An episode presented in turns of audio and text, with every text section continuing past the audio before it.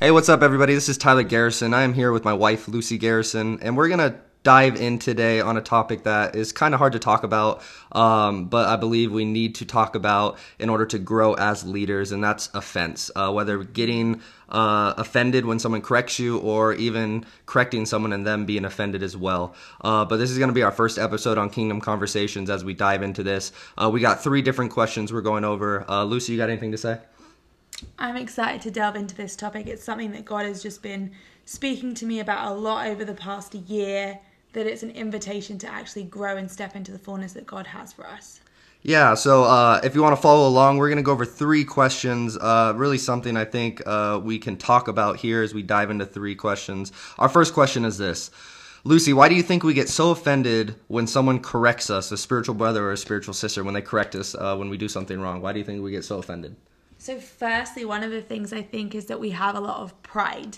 When someone calls us out on something or goes to hold us accountable to something, suddenly we shut down, we think we're being rejected, we think it's an attack, and we just go into defense mode because we're afraid rather than actually having a posture of receiving and inviting a conversation and a dialogue about, oh, what did you see in me? What did I do? Why did you think that? And so we just shut off and we, we either avoid that person, we think they were being hurtful, we think they were being mean, and then we actually don't step into what could have been an opportunity to grow.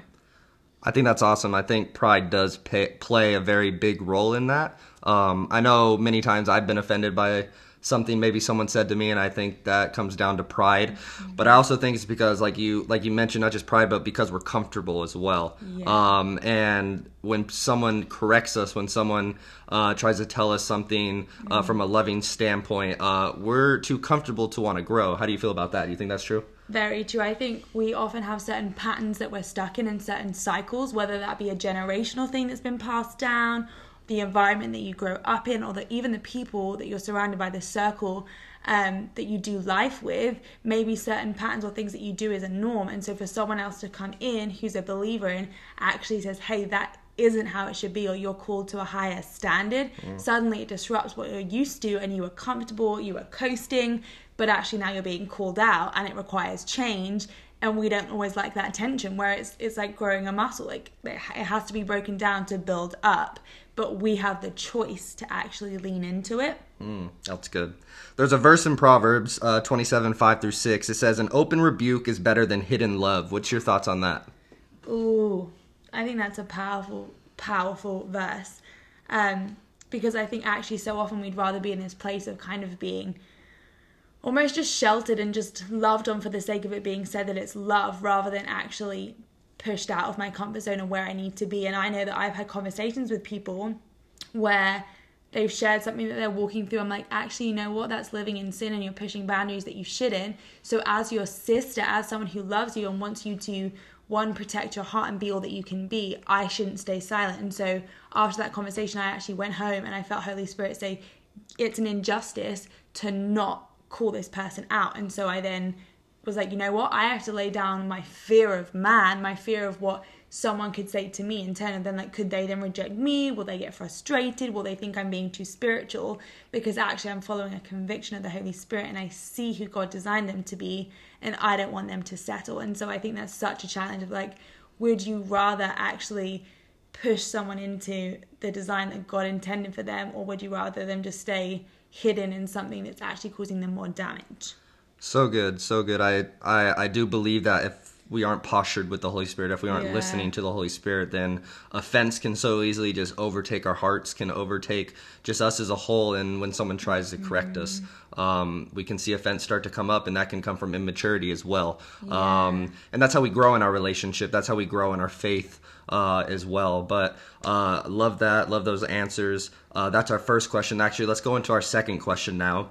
Our second question says, Why do we get so nervous to call out those who need correcting? I don't know about you, uh, but for myself, sometimes I feel nervous or, or anxious to actually call a brother or sister out when something's wrong. Uh, and maybe some of you guys deal with that same thing. Maybe some of you have been in that situation, but, but what do you think about that?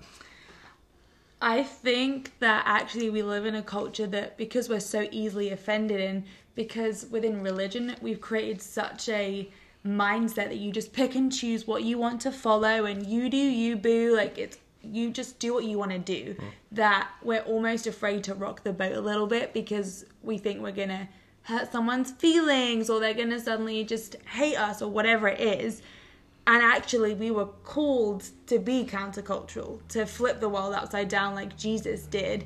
But we're just so afraid of tiptoeing around people fear of fearing what we might do that we just don't actually step up to what god asks us to do.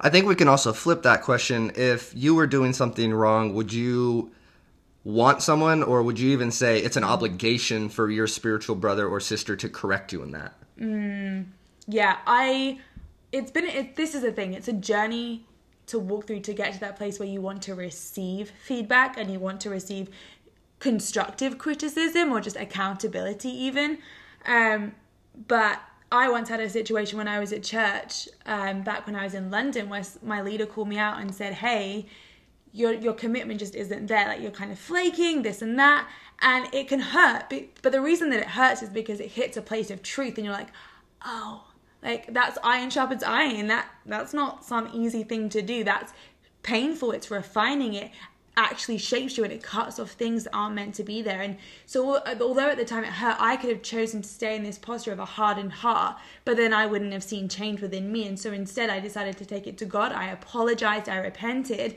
and then I shifted and started to change my behavior and my commitment to attending church and serving. And that has actually you know, had a profound change in me because I see the value in showing up every Sunday and serving and doing all of that. And so, actually, to answer your question, I invite that. I now ask people who are in my close circle to say, I want you to hold me to a higher standard. I want you to say, hey, you had an attitude then, or whatever it is, because I don't want to coast along in this life. And that's the thing, we all have a choice whether we actually coast or we step into everything.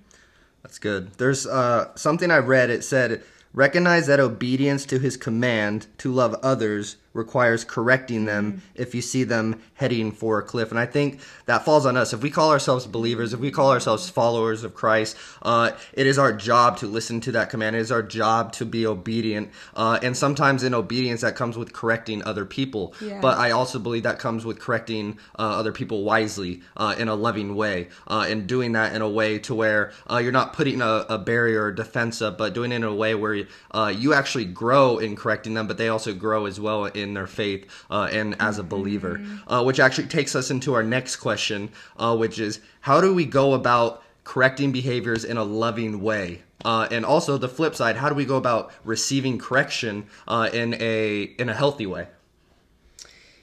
So I think first and foremost to ensure that we speak the truth in love, because that's a phrase we hear just thrown around a lot and we don't really know what it means. We just think let's have a pretty tone when we say this and it will be okay. But I think we, before we go and confront someone or we step into that space, we have to be intimate with the Father and we have to know His tone of voice so that when we go and correct a believer, we hold them accountable, whatever that looks like we're actually speaking from the heart of the Father. And then if they're postured to receive that, they'll recognize the voice. Like in John, it says that my sheep know my voice and they follow me. And so if we know his voice and then we go into that place, it's not our responsibility to control how someone reacts to it, but we can trust that we're honoring God and we're honoring that person even if they may not receive it. Yeah. Um, and even resecting or resecting, sorry, receiving correction. Um, I've been in many situations where I actually love corrective criticism, so I take corrective criticism. But I know that if someone comes at me uh, the wrong way, that uh, a wall might go up myself. Uh, what are some practical ideas? What are some um, some things we can do to make sure that walls don't go up when we do mm-hmm. receive correction? So actually, I think we've both learned this a lot throughout marriage of communicating and inviting an honest conversation about things we need to talk about that we see within each other but I think, firstly, being intentional and being a private or personal space with that person, don't just blurt something out in public in front of all their friends and embarrass or humiliate them. That that isn't the heart of the Father, and so you wouldn't do that. Um, I think even praying before and just checking checking your heart in with Holy Spirit because there may be some bitterness or hurt at seeing what someone might be doing, and so you don't want to come at them from that kind of perspective or that place either. Yeah, I also think uh, to to go off of what you just said, uh, if our hearts are not in the right area, if our hearts are not in tune with wanting to grow and wanting to change, then we might mistake that for uh, someone attacking us. Mm-hmm. Yeah. Versus a con- like you said it. What was that quote you said? Um, something about being convicted by the Holy Spirit. Sometimes we mistake that for uh, for um, being uh, offended, or sometimes we mistake that for someone attacking us. Yeah. So what we confuse as being spoken as conviction from the Holy Spirit is offensive because we have hardened hearts to actually being pruned and to growing. And so unless we're actually open to conviction, because that's the difference between condemnation and conviction. Condemnation, there is now no condemnation for those who are in Christ Jesus. So God doesn't come to condemn us anymore. That that price has been paid and we step into repentance daily but holy spirit convicts us and that's to bring about a change. It's not a um, evil or cruel thing. It's a thing to actually help us grow into the image of jesus that we were always made to be going into. So yeah it just really like you said depends on your own heart posture of actually do you want to grow? And so therefore are you inviting in the words of counsel and wisdom from those who are around you? Or actually you shut off to other people speaking into your life because you're just constantly getting hurt by it? So good. Um, yeah, this is this is a topic that um, that's not talked about a lot, but I believe uh, in order for us to grow as believers, in order us in order for us to even start mentoring other believers uh, and discipling other people, this is something that uh, we need to talk more about, something that we need to do better at. So, um, if you have any questions, any concerns, please get to us. We'd love to talk more about this. Uh, this is Kingdom Conversations. Thank you.